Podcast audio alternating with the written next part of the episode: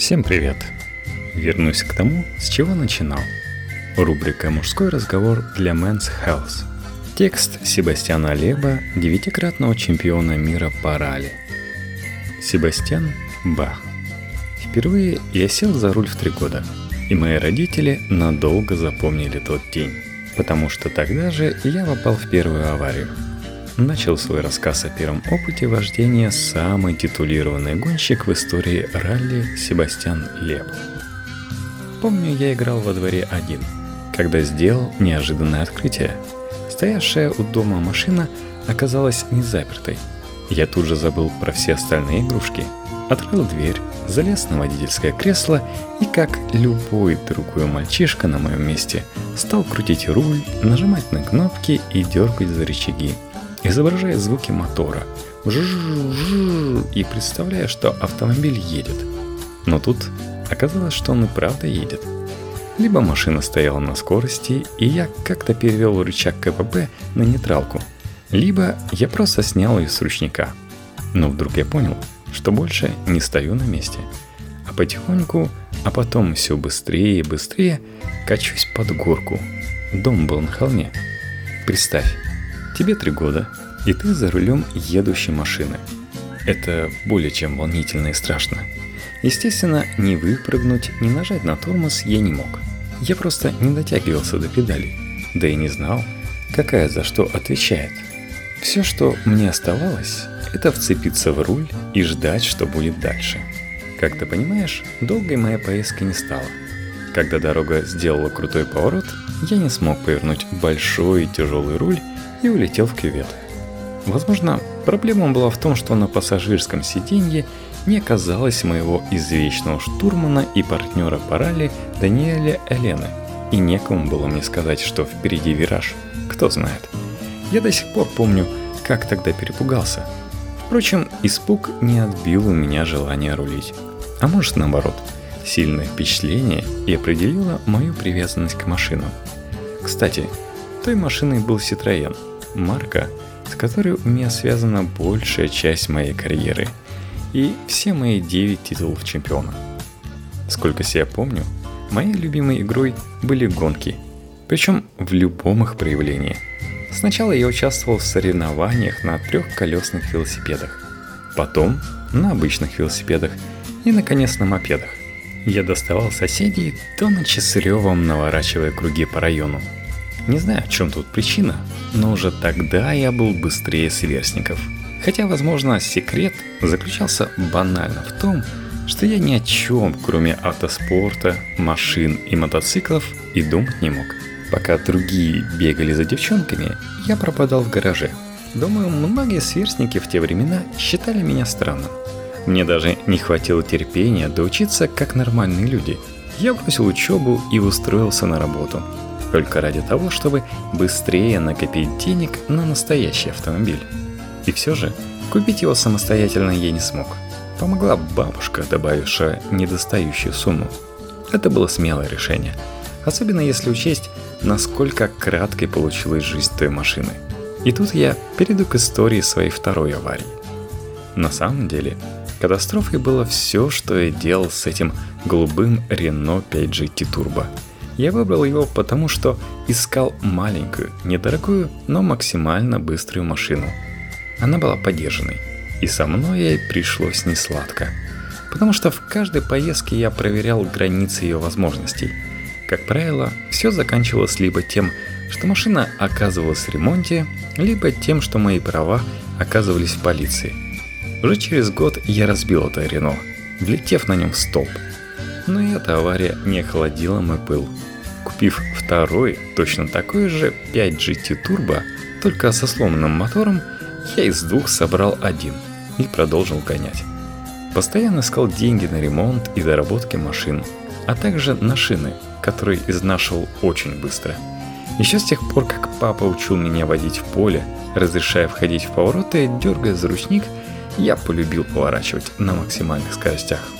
После Рено у меня было еще несколько горячих хэтчбеков – Ford Fiesta RS Turbo, Peugeot 205 Rally, потом два Peugeot 205 GTI. Но самым любимым стал Citroën Saxo VTS. Я поставил на него спортивную коробку передач, более мощные тормоза и сцепления, спортивные кресла и каркас безопасности. На этой машине я участвовал в гонках и ездил по обычным дорогам. Вообще, то, что я стал профессиональным гонщиком, хорошо уже потому, что я перестал гонять по обычным дорогам.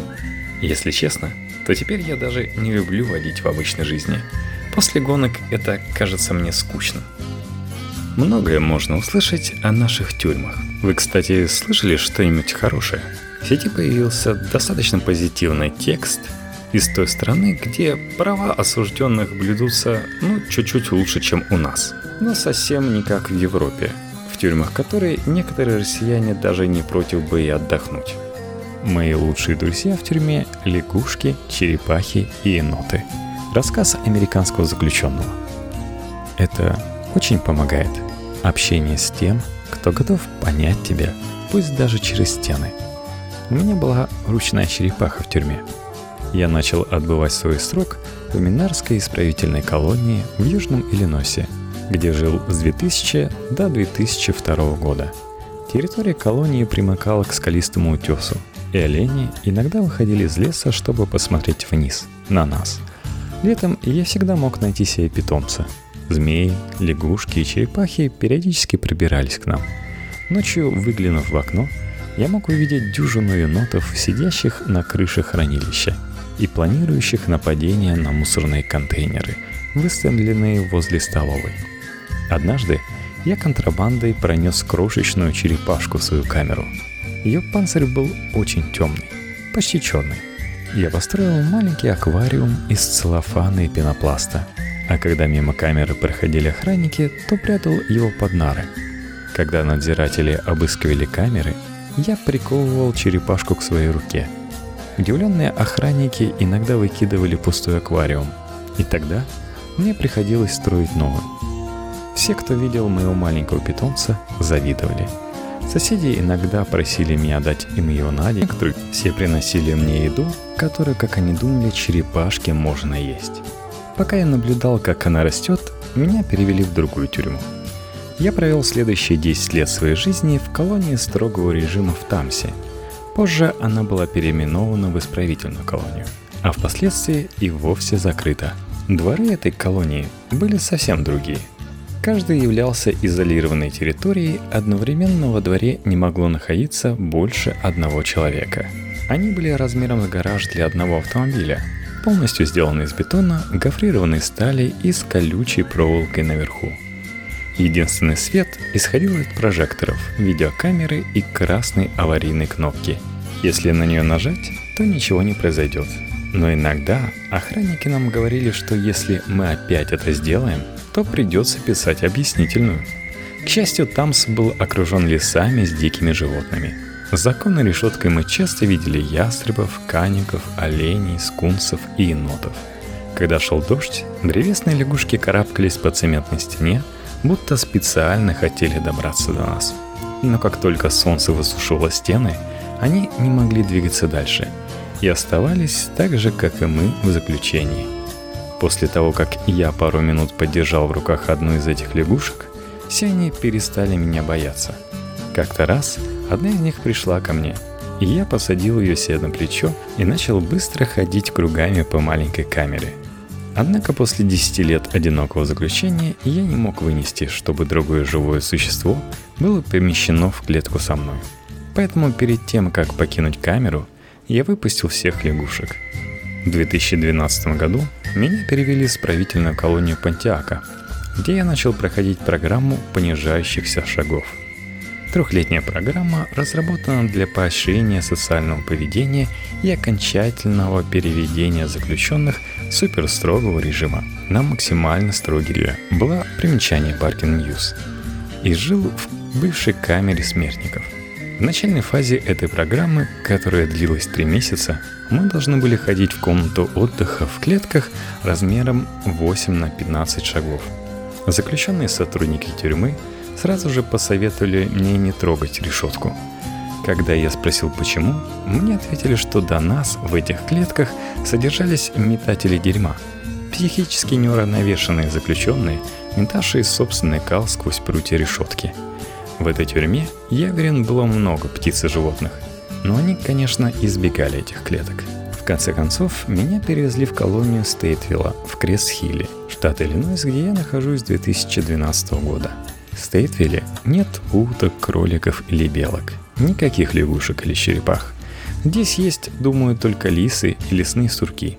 Мы кормим сурков каждый день, и из-за этого они сильно растолстели. Они хорошо понимают тюремную жизнь. Когда мы идем в столовую, они игнорируют нас. Но по пути обратно заключенных ждут выстроившиеся в ряд голодные зверьки. Это очень приятно – быть в окружении живых существ, которые не боятся тебя. Они были заключены так же, как и мы, но без вреда для себя. Они формируют собственное мнение. Они могут решить сами для себя, кто из нас опасен, а кто нет. Джозеф Доуэлл, 40 лет, находится в исправительной колонии Стэтвилля Крис-Хилл, Иллинойс, где отбывает пожизненный срок без права на досрочное освобождение за убийство и похищение при отягчающих обстоятельствах, за который был осужден в 2000 году. Доуэлл до сих пор настаивает на своей невиновности.